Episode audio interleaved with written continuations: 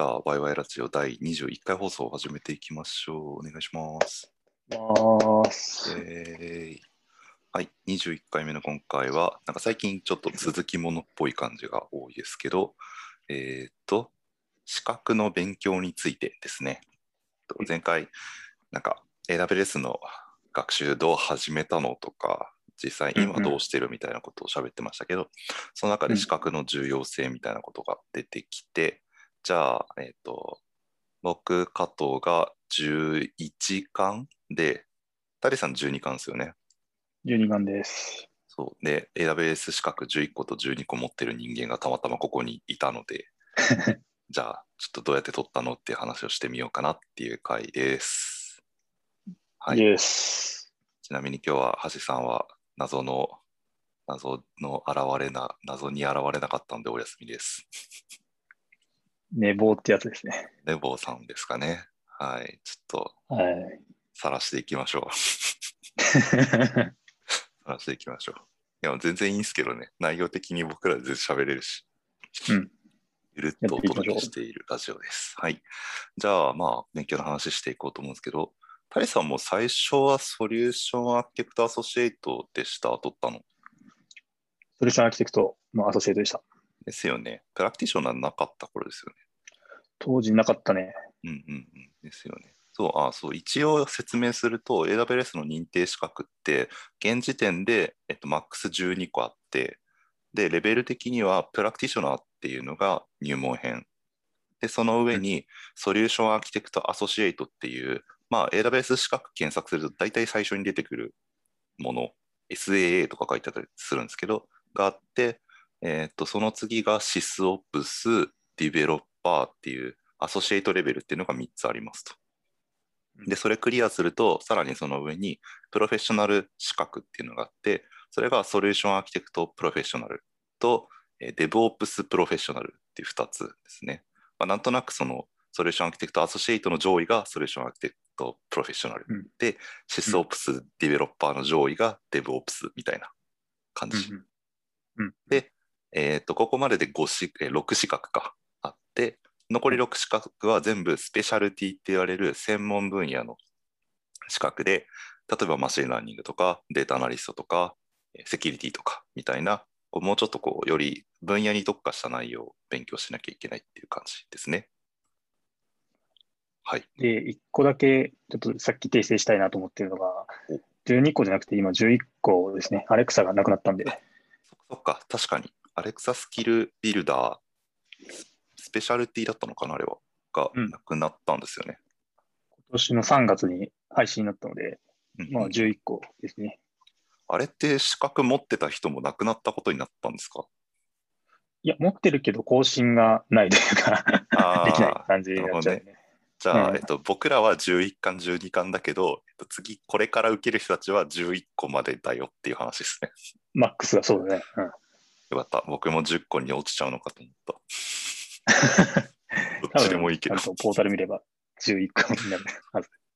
OK です、OK です。まあそんな感じですね。そう、アレクサスキルビルダーっていうアレクサのスキルを開発する、あの、資格とかもあったんですけど、それがなくなったってことです。まあ AWS の資格としては確かにないのが正しいような気もしますけど。うんうんうんはい、ということで、どうしようかな。SA アソシ取った時くらいからちょっと話をするといいのかなという気がするんですが、そうですね。お互い入り口だから。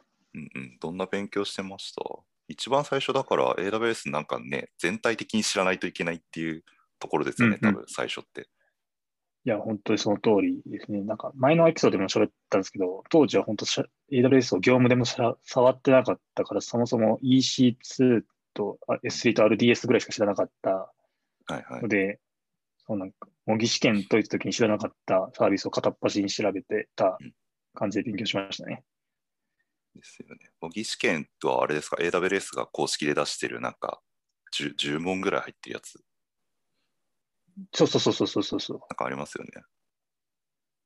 なんか当時は今見たくなんか問題集とかも何もなくて、公式のなんかサンプル問題と模擬試験しか、なんかソースがなかったので、うんうんまあそこしかなんか、なんだろう、頑張る要素がなかったんですね。はいはいはいはい。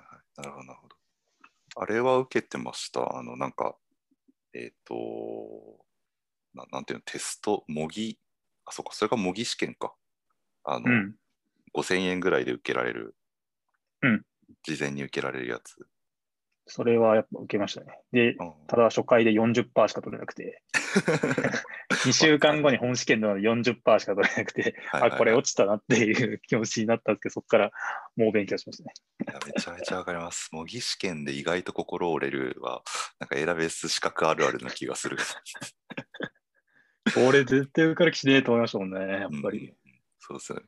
そう、なんかエラベース試験って僕がさっき間違えたのが、テスト問題っていう、なんかその公式がホームページに載っけてる10問か15問ぐらいの、なんか簡単な問題集みたいなやつと、えっと、資格を受ける前に5000円ぐらいで、あれも2、30問ぐらいですよね、確か。20問ぐらいじゃなかったかな。20問ぐらいか。なんかそんなに多くないんですよね。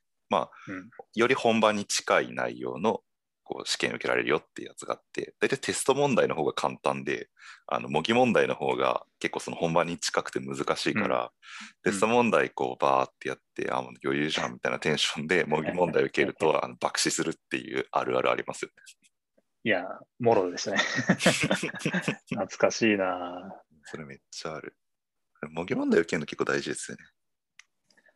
やっぱ試験の感覚つかめるしね。やっぱうんうんテストセンターみたいくこう、同じような景色で出してくるし。そう。最初受けるんだったら絶対受けた方がいいと。うんうん。とっかかり最初からそのテスト問題とか模擬問題受けたりから始めたんですか？それでもなんかもうちょっとなんだろう知識つけるところからみたいな感じでした？えっ、と、いわゆる知識つけるとこから始めて、うんうん。いわゆるブラックベルトを読むから始めましたが、やっぱ概要をつかむのには最、なんか一番とっかかりやすかって、うんうん。そこからやりましたね。やっぱそうっすよね。うん。プラスして、実際に触ってみるうんうん。大事。ことはやっぱり大事かなと思いました。確かに確かに。本当そうっすね。僕の時は、ちょっとタラスさんの時あったかわかんないですけど、青いあの資格対策本みたいなやつが、アソシエイトちょうど、うん、一冊だけあったんですよ。ちょうどでしたよね。そうそうそう。なんか、あれが資格対策本としては唯一だったんで、僕も、うんうん。僕は、まあでも逆に言うとそれがあったんで、その本でまずは勉強しましたね、そういえば。うんうんうんうん。やっぱり、なんだろう、世の中的にもなんか人気資格化してきたから、やっぱりうん。そういうのが出てきたんだろうなっていうのを、出てなかった頃の、対受けてた自分からすると、あまあそうだよね、みたいな気持ちになって見てますよね。そうた多分僕らの状況的には、タリさんが受けた時は本当に一冊もなくって、なんかで、うん、僕が受けた時は、ソリューションアーキテクトアソシエイトだけ青色の表紙の本が一冊あったんですよ。で、うんうんえっと、シソープディベロッパー以降のものについてはそういう本なかった時だったのであの、うん本ない状態で勉強するのって大変だなっていうかまあまあそっちが普通だったんですけどあの本ある状態で勉強できるのすげえいいなって思ってますよね。うん自信というか参考になるよね。やっぱこういうのが出るんだろうな、みたいなのが、なんか体系的に書いてあるしね。めちゃめちゃそう思う。だから今勉強する人だったら絶対何何でもいいからとりあえず本一冊買ってそうんの本を頭から舐めていくのが多分いいでしょうね。うん、でやりやすいと思いますね。うんうん、でその時に、えっと、なんか意外とブラックベルト資料って知らなかったりするから、ブラックベルトはぜひ見てほしいっていう話はありますよね。間違いないですね。なんか、都度 AWS とも更新をかけてくれてるので、なんか新しいサービスとかのキャッチアップもそうだし、知らない機能とかも、やっぱそこで広げたりするので、とっかかりはすごくいいと思いますね。うん、そう AWS ブラックベルトで検索したら多分すぐ出てくるんですけど、一応名前はサービス別資料集みたいなページに確かうん、うん、出た気がしますね。うん、うん。そうですね。だいたいスライドと、えっと、YouTube と PDF とぐらいで配られてて、で中身見るとサービス概要から始めて 意外と深いところまで書いてあるっていう。うんうんうん。特になんかディープダイブ系の資料とか、うん結構やっぱ使ってないと分かんないとかが書いてあって、ああ、勉強になるわってなりますね。そうですね。SA アソシ取ったタイミングでブラックベルトの軒並み読み込みましたね。いや、やっぱそれがお王道な気がするよね、やっぱ。そう思います。あとは僕で言うと、まあ、ちょっとこれ若干グレーな感じもするんで、ちょっとわかんないです。あの、もしかしたらあまりよろしくない方法なのかもしれないですけど、ネットに結構問題を転がしてる人がいて、はいはいあくまでも、まあ、それが本当に出てくるかどうか知りませんが、まあ、なんとなく参考問題的にそういうのを拾ってこう回答してでそうすると出てくるサービスが分かるのでなんとなく、うんうんうん。まあ、分かるというかあのなんとなくこの辺が出てくるんだろうなっていうのがつかめるのでそのサービス。スのブラックベルトを読むみたいなことはしてましたね。ああ。なるほどね。たまあ、確かに。サービス出てそうではあるね。うんそうそう今サービス百何十とかああると全部ブラックベルト読んでらんないからなかなかうん。結構なんかそういうので絞ったりしてましたね。うん、なるほどね。まああったかな。っていうところです、ね。うん、なかったから、なんか今時な感じはありますね。うん、確かに確かにそうかも。今だと僕が最近資格取る時とかは、ウィズラボっていうなんかどっかの海外のサイトがあって、えー資格勉強用の。でそこはなんか問題集みたいになってるんですよ。うーん。いろんな IT 系の資格の問題がバーって並んでるサイトで、まあ、英語のサイトなんですけど、あの、Google 翻訳かければなんとなく日本語っぽくなるので、なんかそれ使いながら、あの、資格の勉強をひたすら問題解きまくって資格の勉強するみたいなことをしてました。えー、初めて知った。そうなんです。まあ、ちょっとお値段張るんですけどね、あの、もん問題集みたいな感じなので、ああ。ウェブの問題集をパッケージで買うみたいな感じ。あ、なんかそんな感じです。ええまあでも、こういうのからも、多くの人が受けてるんだなっていうのはすごい 感じ取れますね。うん、確かに確かに。そこに需要があるってことですね。うん。確かに。個人的には資格試験で特に AWS の場合って4択問題じゃないですか。まあ、4択というかその選択肢問題じゃないですか。うん、うん、うん。なんで、そういうやつに関しては、あのひたすら問題集解くのが一番いいと思ってて、うん、うん問題集解いて、で必ず頭から終わりまで一回問題集解いて、で、できない問題が出てくるので、えっと、100%確実に全部の選択肢に対して、えっと、これは OK、これは NG って言えるようになるまで、すべての問題を繰り返し続けるっていうのが、僕の基本的な勉強方針なんですよね。うん。今だとまあネットのそういうの使わなくても公式の問題集みたいなの多分あるから本でそういうの買ってきてひたすら頭から問題やって、えっと、選択肢1なんかここは例えば EC2 にはこの機能がないからダメとかみたいなことをひたすらバーってやってで全部の問題に対してもう100%これが答えだって言えるようになるまで繰り返すっていうのをやるとまああのほぼ確実に受かるんじゃないかなって思ってますね。すごい具体的な勉強法の話ですけど。いや、それマジでやった方がいいなと思ってて、すごい個人体験として、うんうんタドは SA プロ最初合格するまでに5回試験受け落ちてるんですけど、皆さん想像してみてくださいね。SA プロの試験料いくらですか？っていう。はい、なんでもないです。まあ、まあ、3, 3, 3万で、3まあ万2000円ぐ3000らいで。すね、今。で、なんかし前職は試験補助してくれるんですけど、やっぱなん、毎回試験補助してくれるわけではなくて、まあ、ちょっと合格したら払いますよっていう感じだったこともあって、まあ、そその間落ちたら、どんどん自分のお金を溶かして いたんですけど、やっぱ合格した時にの勉強が同じ感じで、やっぱちゃんと各問題に対する選択で、どれが正解なのか、間違ってるのはどういう理由なのかっていうのを整理できた状態の時は、やっぱり確信あったし、やっぱ受かってたので、やっぱその勉強は正しいんだろうなっていうのは一つ思ったところがありますね、実体験として。そうだと思う。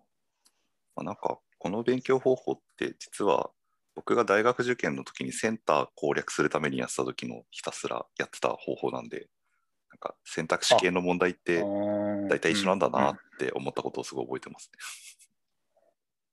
いや、そうなんだよね。なんか、あの、それまではなんか、これが合ってると思うけど、他はなんか、なんとなく違ってそうぐらいな感じで閉じた記憶があるので、選択式の問題としてた正しいんだろうね。そういうのをやるアプローチとして。うんうん、いくつかあるんですよ、方法論って。選択肢が、えっと、1個ずつを吟味するっていうやり方と、もう1個は選択肢を見ないで問題からまず答えを類推して、で、それに合うのってどれだろうっていうやり方をする。後者の方がちょっと実践的な知識がつくんだけど、資格を取るためだったら多分前者の方がいいっていうのと、前者の方が網羅的な知識のつき方をするので、うん。まあそこはなんか用途に合わせて選んでもらえばいいとは思いますけど。うんうんうんうん。そういうやり方が結構いいですよね。多分、それちゃんとやってれば、アソシエイトレベルとか全然普通に取れるんじゃないかなって思いますね。うんうんうん。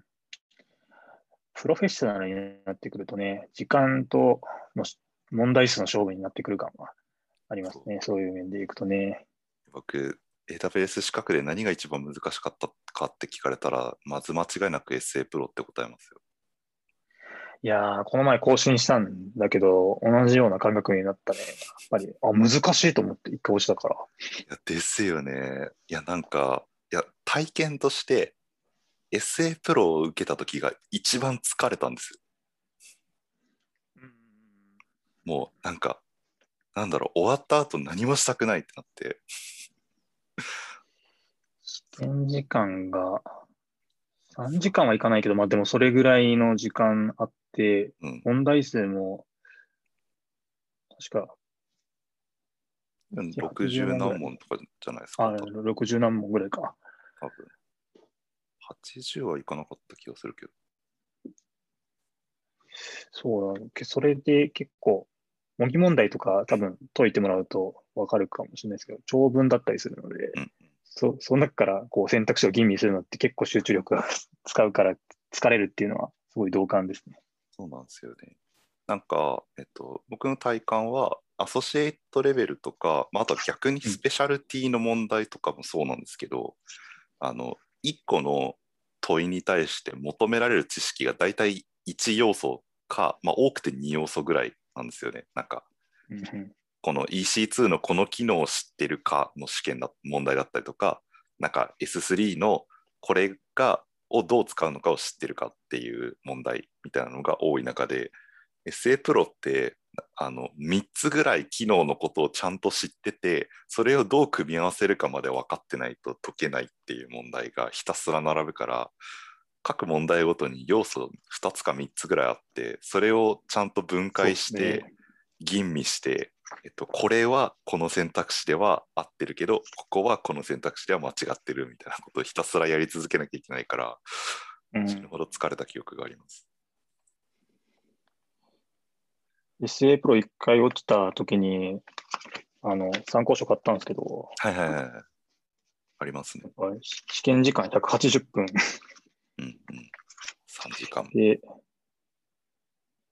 さっき言ったように、複数選択問題とかがあるから、うん、結構大変だよねっていうのは、そうそうですね。うんうん。本当そう思う。あの会社のなんかで、あの、なんだ、平日とかにもし、受けに行く人がいたらあの午前中に受けて午後はそんなに大変じゃない仕事を入れることをお勧めします。実体験としてそんな感然あ る。いや本当ですよ。僕大体資格試験って朝取って夕方以降は普通に仕事するっていうことをやってたんですよ。あの一応業務時間に受けていいよっていう前職の時だと話だったんで、そうしてたんですけど SA プロの時は9時から受けて、まあ、頭冴えてる時に受けたから朝受けるの良かったと思うんですけど、まあ、12時に、まあ、もうちょっと早かったと思うけど、まあ、終わるじゃないですか。何もやる気が起きなくて、いや、間違いないね。だって、今、あ公式のサイト見たら、180分で75問だから今、ああ、75か。より大変だよ。でも2分強ですね。もうずっとじーっと長文を2分強じーっと見て選択肢絞らなきゃいけないから、そら疲れますよ。やばいな。いや、そう、SA アソシとかって、なんか、まあ今あるのかわかんないけど、まあ、しれっと S3 とは何の略ですか？みたいな、なんか、こうすぐ分かれそうなやつ、秒では分かるやつ混ざってたりするじゃないですか。いはいはい。プロないっすもんね、それが。うん、なんかしっかり多分こう、実務に沿った感じになってると思うんで、うん、ちゃんと要件とかをちゃんと見ないと、パッとは答えられなそうなやつが、まあ、あるでしょうね。そうなんですよね。まあでもなんか逆に言うと SA プロ取ってるとやっぱああその少なくともちゃんと勉強してる人なんだなっていうのは思いますよね。うん、ちゃんと知識は持ってるんだなって証明にはなれるうん、し、まあ、前回の話にもありましたけど、やっぱ実務とも直結して設計の話とかもできると思うので、なんか証明にはなると思いますね、やっぱりこういうのは。めっちゃそう思う。もちろんなんか SA プロ持ってるからといってじゃあいろんな AWS の設計を可能になるかっていうともちろんそこまではいかないけどなんか少なくとも AWS ネイティブな考え方みたいなのはすごい分かるようになるんだろうなっていうのはうん、うん、うん、感覚としてありますね。うん、うん、間違いないですな。そうなんか意外とこうやっぱ現実でアーキテクチャ組むってなると今までのこうなんていうか使ってきたものとかっていうのを考慮したときに AWS ネイティブだとこうだけど、まあ、そうじゃないこういう組み方がいいよねっていうのを考えなきゃいけない時もあるじゃないですか。うん、あるある。そうなんか SA プロはそこにはあんまり対応してないんだけどでも逆に言うとネイティブのやり方っていうのはすごくインストールされるっていううん、感覚がありますね。うん、うん、うん。なんか自分の中のインデックスがすごい増える感じはああ、うん、確かに。ありますね。うん、うん。確かに確かに。それはわかる。そうですね。まあ、ちょっと今、プロフェッショナルまで話してみましたけど、なんか、スペシャルティは結構毛色が違う気がしていて、うん。なんか、多田さんどう勉強しました？えーっと、でもやっぱ同じようにやっぱ模擬問題とかうんうん。解いて、どういう問題とかサービスが出てくるんだろうっていう傾向を知ってから、そこから補完するみたいなスタイルでやってましたね。あと、最近だとやっぱ、それに対応した問題集が、セキュリティとデータベースはが出てきてるみたいなので、ああ、なんかあった気がする。確かに。データベースとか多分直近出たばっかうんだったりすると思うんで、あそこから今だとやっていくのがすごいおやりやすいかなって思いますね。なんかスペシャリティ資格ってちょっと難しいなって思うのが、その問題を解いて、まあ、足りない知識を保管していくっていうのは一緒だったとしても、結構データソースが変わってくる気がしてて、その SA プロとか、まあ、DevOps とかもそうですけど、そこまでの AWS 資格って基本的に、まあ、ブラックベルトだったり、ドキュメントだったり読んで、その AWS の実際のコンソールで触ってみたいなことで、こういろいろと知識つけていけると思うんですけど例えば ML の資格取るときってその機械学習の勉強が必要になるじゃないですか。うんうんうん。た多分僕 ML 持ってないんですけど。うんうん。模擬試験とか受けてみると、このアルゴリズム、機械学習系のアルゴリズムの選択肢みたいな問題とかも、検討しなきゃいけない問題とかも、模擬問題でなんか出てきたので、うんうんそういうのはあるでしょうね。その辺ってどうしてました。もう普通にやっぱググって知識つけてっていう感じ。ML に関しては、えっ、と、専用の本をやっぱ買いました。機械学習分野の本。そうそうそうそう、なんか、えっ、と、仕事で、なんだっけな、ブログ書いたんですけど、なんだろなんかアルゴリズムがそもそもわかんなかったから、う。うん。えっ、と、アルゴリズムを勉強するとき用の入門本みたいなのを、うんうん。えー買ったのと、うーんあとは、機械学習のプロジェクトをやっていく初心者人向けみたいな、ほうほうほうほえーのを結構前に買ったんだけど読んでなくて、あ、仕事で始める機械学習だ。う。ん。なのだからこれが、えっ、と、モデル、機械学習のモデルの開発とか、プロジェクトが立ち上がってから、そのも機械学習のモデルをシステムに組み込むで評価していく、うんフローみたいなのが簡潔に書いてあって、なんかこう、試験で問われるような、えー部分が、こう、なんとなくイメージができたので、うんうんうん。なんか、それと関連する AWS これとこれだな、みたいなのとか、勉強の時に役立ちましたね。うん。オライリーの本ですね。あ、そうそう、オライリーのやつ。最近新しいの出たかな。アルアルマジロの表紙のやつ。あ、そうそうそうそう。あ、見たことはありますね。そう、なんかこれ、機械学習系のプロジェクトやりたくて買ったんだけど、めちゃくちゃ積んどくしてて、あるある。あ、でもこの機会に読もうと思って、さらっと読んだら、あ、すごい勉強になって、よかったですね。なるほど。ちょっと、機械学習な悩ましいんだよな取りたいっちゃ取りたい。いや、なんか、社内でやっぱ ML の舞台がいるから、やってもらって、いろいろやってもらってるし、やってもらってるって言うな、やってるのを見てるんですけど、なんか、やっぱどうしても自分が ML の知識がないから、各サービスをどういうふうに使ってんのかとかっていうのがあんまりこう、旗から見てて分かんなくって、そうすると、もうちょっとこうするといいよみたいなアドバイスとかもなかなか難しいし、まあ、別にまあそれはそれで悪かないと思うんですけど、なんかね、よりよくできるんだったらしていきたいから、まあ多少なり把握できるといいなとは思ってて。うーん。なんか、自分も最近、こう ETL まで回してきれてはないんですけど、なんかデータベースの中身とかをうんうん。ブルーのデータソースとして、こう、取り込んで、えーいつでも ETL できるようなうん。仕込みとか、こうエクスポートする仕組みとか、検討するために触ってたりするんですけど、うん。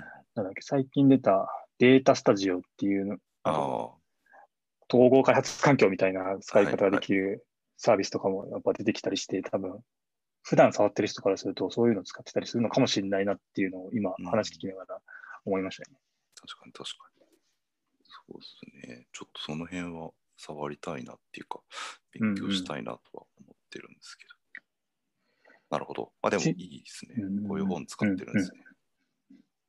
だからうちの人も先週の話で取ってもらっまあ、と自分から取ろうとして取ってもらったんですけど、やっぱりこ一緒にやってもらうようにこう引き込まないと、なんていうんですか、境界線がなんか分かれちゃうというか、AWS はただがやって、その上のコードは自分たちが書くみたいな積み分けになってしまうと、それはそれであの運用するときに大変うんだと思う。だから自分しか知らなくて、開発した人はその辺分かりませんだと、小さい組織だと回らないと思うんで、そういう人もどんガンガン入ってきてもらえるように、こっちからも知識は出すし、なんか協力してやっていかないと辛いなって思ったんで、試験受けてみるのはあれかもしれないですね。やっぱその辺の知識を保管して話ができるようにするっていう。うんうん。確かに確かに。そうですね。ちょっとこの本とかも読んでみよう。まあ、AWS 資格を取るかは別として、なんかまずはこういうところからっていうのはうんうん、いいなとつきやすいとは思ったんで思う。うん思うありがたいです。なるほどね。ありがとうございます。はい。ってところかな。スペシャルティは、まあ、やっぱスペシャリティ資格とかに関しては、ぶっちゃけあの自分がやりたい分野とか特化したい分野のところを取れば、まあ別にいいよねとは思いますよね。うん。全部は必要ないかもしれないですね。うん、そう思う。いや、なんだろう、資格試験の常なんですけど、あの、取っても忘れるじゃないですか、絶対。確実に。うん。なんかそれってもうそう絶対で、実務でやらない限りにおいては、あの、資格で取った内容って絶対忘れるから、あの、資格を取ること自体に意味がある環境じゃないんだったら、まあ、スペ特にスペシャルティに関しては、あの、専門、自分がやりたい部分があるんだったらそれだけ取るでいい気がしますよね。うんうん。さらに言うと、アーキテクチャをやるだけだったら、多分 SA プロ、まあ、取って DevOps プロを取れば多分十分だとも思うし、うんうんうん。そうセキュリティスペシャルティとか結構受けた所感で言うと、SA プロを受けてたら6割、7割ぐらいは分かるような問題が結構多かった印象だったんで、うんそっちの方が大事かもしれない。うんうんうん。セキュリティはね、やっぱ何にしても大事ですからね。うんそうそう、セキュリティ大事なんだけど、結構 AWS のベストプラクティス分かってる？分かってる？みたいな問題が結構多いから、うんうんうん。一部その KMS のこう効果的な運用方法とか、あのみたいな、ちょっとこう専門特化の部分ありましたけど、実は SA プロプロとかをちゃんと勉強して身につけている方が大事かもしれないとか。いや、それは間違いないね。なアソシエイトでこう入門的なところを知って、そこからさらに発展的な内容を抑えるみたいな感じでやると良さそうな感じは、うんプロフェッショナルとと良さそうな感じがしますね。うん。というところで、まあ、時間もそろそろいいところなんですが、なんか また40分を超過しているズームさん。どういうアルゴリズムなんだ？まあいいけど。そうでちょ ちょっと最後にあの個人的に思いついてちょっと喋りたいというかあのお伝えしたいことがあってあのお僕とかタリさんってあの結構昔に試験受けてるじゃないですかその S 特にアソシエイトレベルっていや、あ、はい。あそうでもないあの、ただは一回執行したんですよ。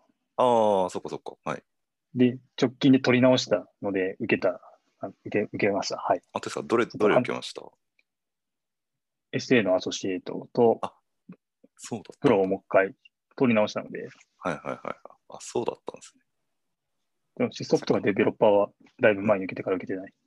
そうか。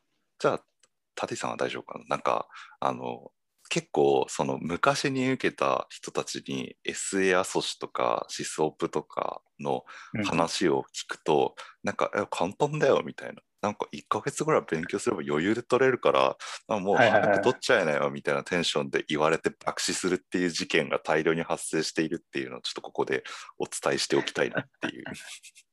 はい。はい。はい。ね、いや、多分受けたら分かると思うんですよ。僕は受けてないけど、話いろんな人に聞いて、いや、もうそれは無理だわって思ったんで、いや、これはあるあるあるですね。なんかその人によってやっぱ経験が違うので、感覚が的にち、なんだろう、あんま参考にしない方がいいっていうのは間違いない。ただもう一回受けて落ちたんで、いやそうわそうかりますね。なんか昔の SA アソシって本当に結構今のプラクティショナーよりちょっと難しいぐらいだったっていう感じなんですよね、多分。多分、うんあのとそれこそ S3 のその正式名称はっていうのが出てくるぐらいのレベル感だったのが、今って結構いろんなサービスをある程度ちゃんと知ってないとできないように、うんキネキネシスとか出てくるんですよね、一応。なんか試う験内で。ん。うん。っていうのを聞いてて、なんで、えっと、し昔の SA アソシを取った人々に SA アソシ簡単だよって言われても信じちゃいけないっていう。今だと、プラクティショナーがやっぱり昔の SA アソシレベルっていうようなイメージぐらいを持っといた方がいいっていうのと、あと、シスオプスが全然変わってるらしくて、ああ、そうなんだ。えーはい昔って SA アソシ持ってればシスオプス大体取れるみたいなテンションだったじゃないですか、割と。そのなんかはいはいはい。風潮として。うんうん。そのなんか、基本的には焼き焼き直しって言うとあれだけど、まあ、ちょっとこう運用によったような能力、能力というか、えっ、と、なんだ運用によったような機能か。をメインで取り扱ってるだけっていう、なんか基本ん。SA アソシ持ってりゃシスオプス受かるよってみんな言ってたんですけど、今うん。のシスオプスって、例えばシステムズマネージャーとか出てきて、こう運用特化の AWS はいのサービスがたくさん出てきたせいで、あのはいはい。本当にちゃんとシステムを運用する、オプスするための知識を求められる試験になってるらしくて、なるほどね。んそう、んだから SA アソシ受かったんだったらシスオプス余裕だよって言ってくる人間がいたら、もうそいつの言うことは信用しないで、資格試験ちゃんと勉強した方がいいっていうのをちょっとお伝えしておきたい。ディベロッパーとかはね、昔からその開発者向けだったんで、全然こう分野が違うから、ちゃんと勉強しなきゃってのあったと思うんですけど。っていうのをちょっと最後にお伝えしたいと思いました。やっぱ、ちゃんと勉強しようねっていうことですね。間違いない。そううの周りの言葉を鵜呑みにせずちゃんと勉強しようっていうそうそうそうそうそう。違いない。模擬問題ちゃんと受けろよって話ですね。はい。じゃあ、そんなところで今日の放送終わりにしましょうか。はーい。はい。じゃあ、皆さん資格試験受ける人頑張ってください。加藤君も頑張って。はい。メール頑張る。じゃあ、バイバイ。